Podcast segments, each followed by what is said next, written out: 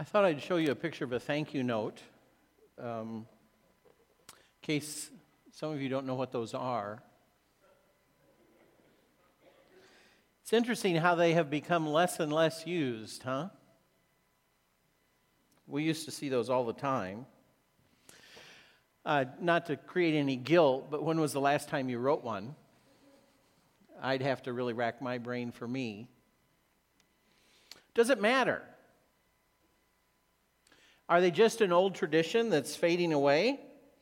And if it dies, is that okay? Or are they important?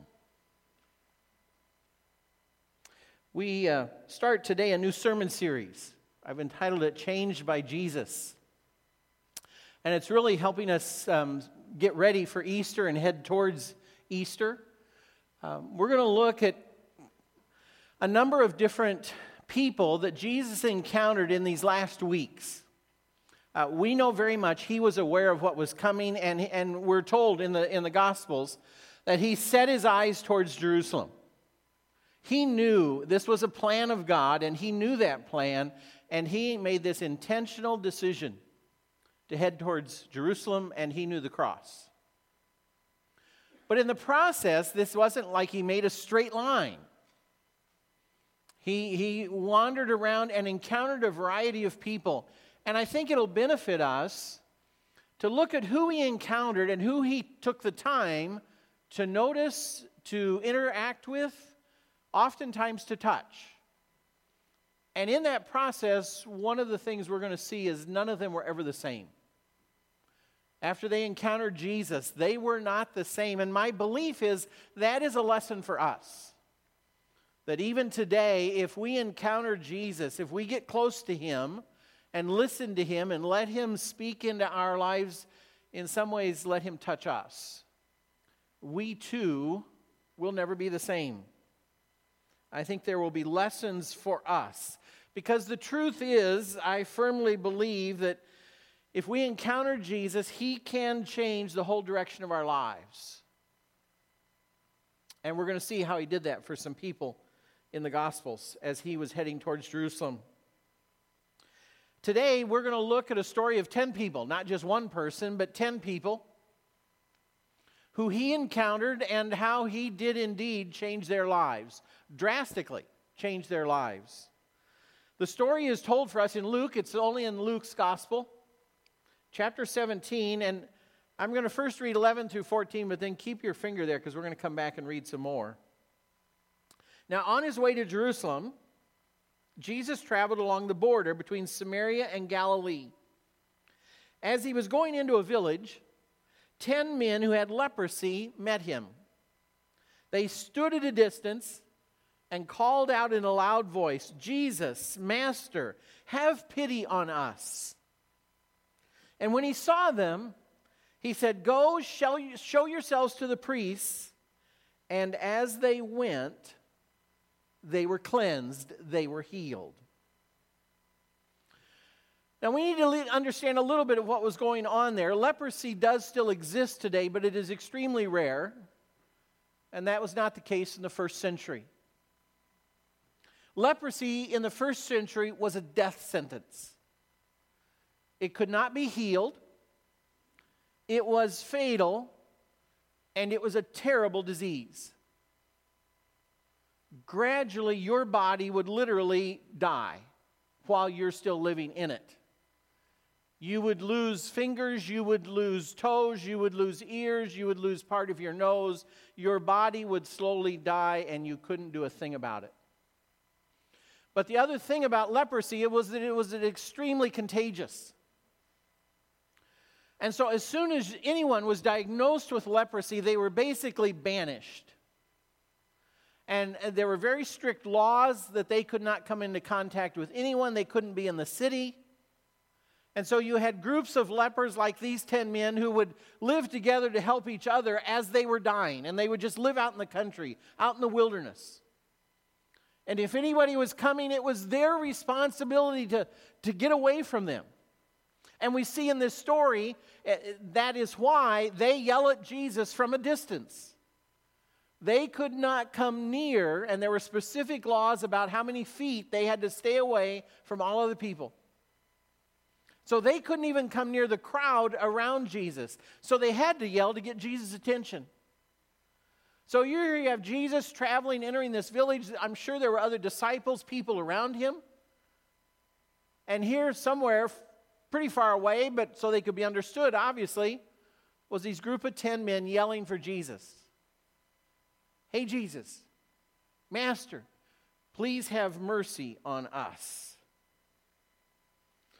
The interesting thing is how Jesus changed their lives.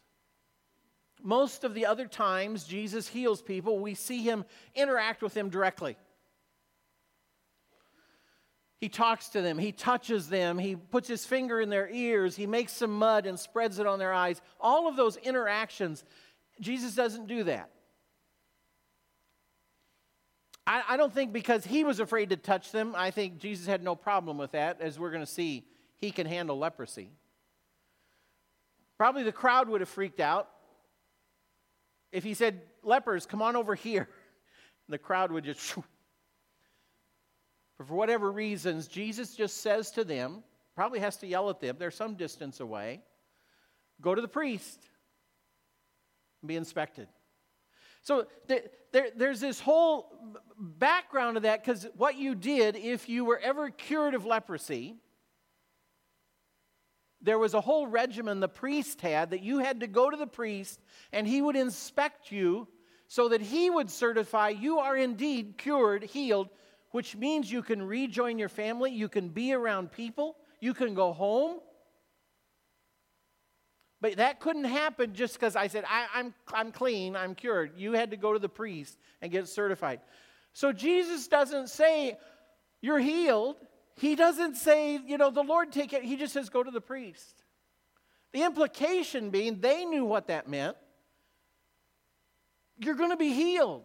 But notice, they weren't healed then. What Luke says there, what we read is, as they went, they were cleansed. So Jesus says, go to the priest. I'm one of the 10 lepers standing here. I still am missing some fingers, some toes, whatever. I know I've still got leprosy. And he says, go to the priest to be inspected as one who's cleansed. Do you go? Seriously, do you go? Because I'm not cleansed. Why waste my time? But they went. And it says that act of faith, they went, and as they walked, they were cleansed. They were healed. Can you imagine that? Suddenly it's like, my finger's back. My other finger's back. My thumb's back. I can't. My nose is back. As they walked, they were cleansed. Jesus changed their lives forever. But I don't think we have this story recorded for us in the Gospels just about the miracle. In fact, I think this story is in here for us for way more than just the miracle. Because we really need to go and read the next part of the verse. If you look down at 15 through 19, one of them, when he saw he was healed, came back, praising God in a loud voice. He threw himself at Jesus' feet and thanked him. And he was a Samaritan. So let's stop there for just a second. So this guy isn't even get to the priest. The rest, they're going to the priest to be certified as healed. But as he's walking and he's seeing his body come back, he is so overwhelmed, he stops. He says, forget the priest. He can do that later. He runs back because he wants to find Jesus and thank him and just spend more, I got to be with this guy. Look what he has done to me and to my life. So then in verse 17, Jesus says, were not all cleansed? All 10 cleansed? Where are the other 9? Has no one returned to give praise to God except this foreigner?" Then he said to him, the Samaritan, "Rise and go. Your faith has made you well." It's interesting that only one of the 10 returned to say thank you to Jesus. They were all walking to the priest together. They all saw their bodies being healed. But the 9 went on ahead. He returned to Jesus to say thank you. He was grateful. He understood that it was Jesus who was responsible for him being healed. And he wanted to express that to Jesus, but I think he wanted to be near Jesus, this one who had totally changed his life. He understood that there was more to this than just a one-time healing. That this man, Jesus, he wanted to be around him more. What about the other 9? Well, they were healed. And there's no evidence that their healing went away because they didn't come back and say thank you. I think had that happened, that probably would have been recorded for us. I think all the evidence would say they all were 10 were healed. But only one chose to come back to find Jesus and to say thank you. So what is that greater lesson for us? One of the things, I want to look at it both ways, at the 9 and the 1. I'd like to first look at the 9 because I think there is a cost in gratitude. And I want you to think about that for a minute with me. They got their healing. They got what they wanted. And that was their behavior. I got what I wanted from Jesus. I'm done with him.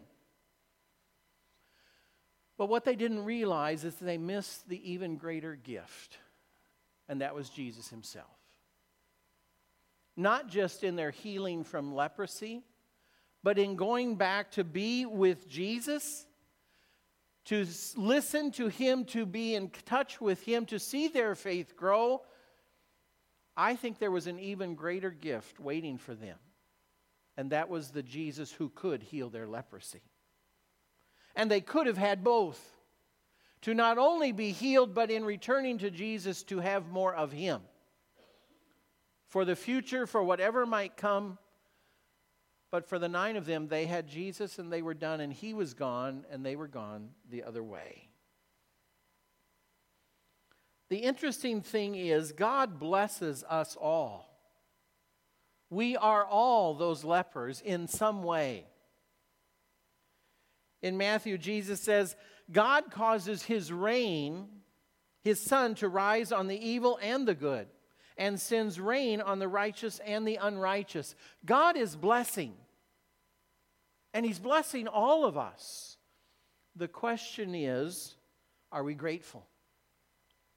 Do we not just receive God's healing, God's blessing, God's gifts, and go about our way enjoying them?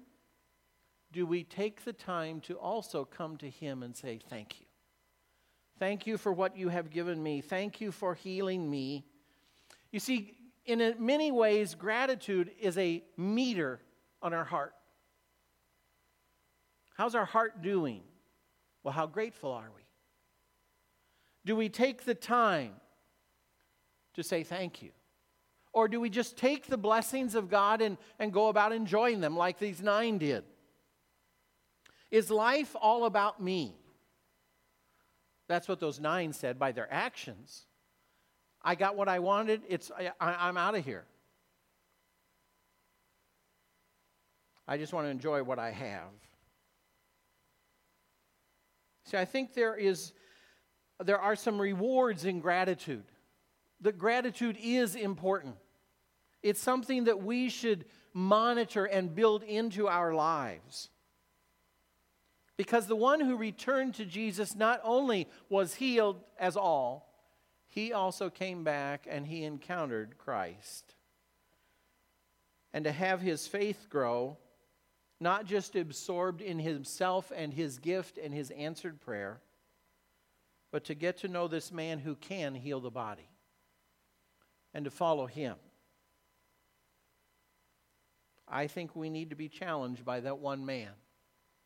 to not just accept God's gifts and answered prayers, but to also return to Him, to spend time with Him. We all struggle with that, don't we? Just look at our prayer lives. I would suspect that most of us are guilty too often of asking for something, and we pray for something, and when it's answered, we're not nearly as frequent in all of the prayers of saying, thank you for doing that. Thank you for doing that. Or even taking time to thank God for the blessings that we have every day. That is so easy to take for granted. The rain that's there, the life that's there, our health, our families, our jobs, whatever it is, that those are those blessings. But taking the time to return to Jesus and say, thank you. One of which, it draws us closer to Jesus. It causes us to put our focus on Him and not just that answered prayer. It reminds us that we do need Him. We are dependent on God. We don't go through life alone. And that returning to say thank you brings that back to us and keeps our life in focus. That we are dependent on God. And He is faithful and good. And we need those reminders constantly. So I would ask you today, what do you need? Where are you in this story? You see, I would say we are all lepers in one way or another. And it's okay to come to Jesus and ask. Christ Himself tells us that God is a good Father who delights in giving gifts to His children. So there's nothing wrong to be the one who stands at a distance and says, Jesus, please have mercy on me. I just want you to think today, what is it you're asking for Jesus to do for you? He enjoys blessing. He enjoys answering. But as God takes care of us, as God helps us, as He sustains us as we wait, and it's hard, are we like the one or are we like the nine? Will we be the one who returns and says, thank you? Spending time in worship saying thank you. Spending time in our prayers thanking God.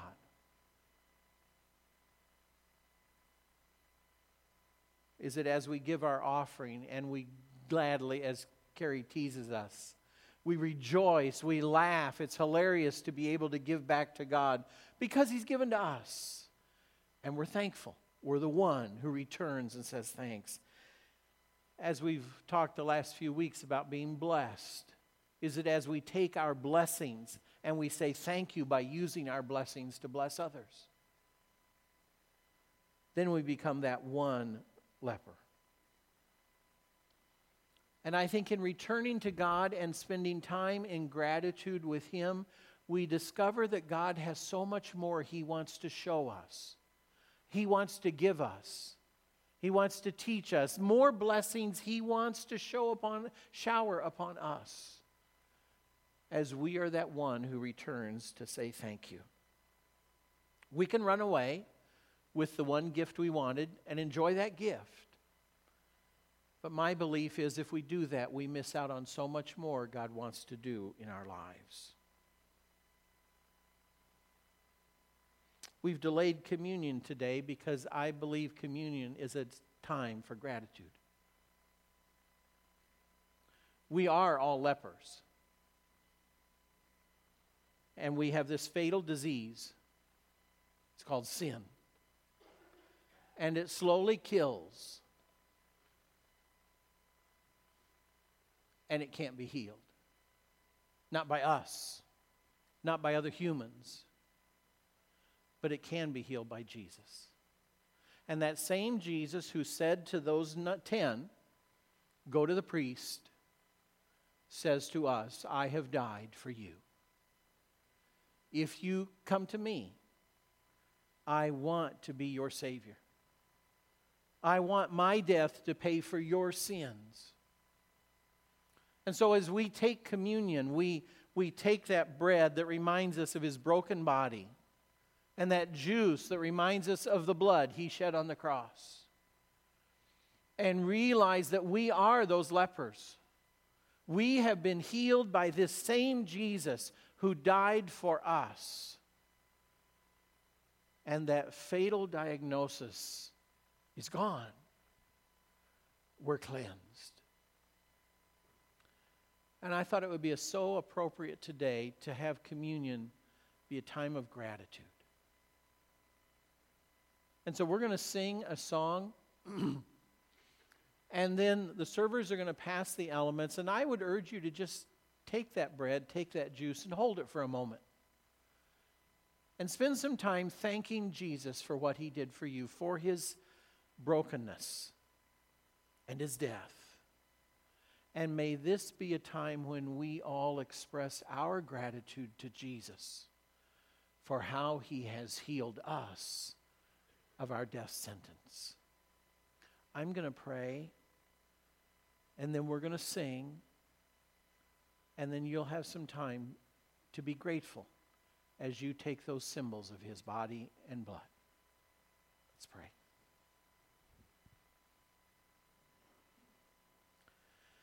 Jesus, thank you that you are still in the business of healing. Because we are just like those lepers. And we were dying in our sin. And there was nothing we could do to stop it. And in your great mercy, you've heard us yell out, "Have mercy, Jesus," and you have. You died on the cross for us, that all of that sin could be gone. And we thank you. We're sorry it was so painful that you had to die for us, but we are so grateful that you did. Thank you for this time when we can sit and remember and each express our own gratitude to you.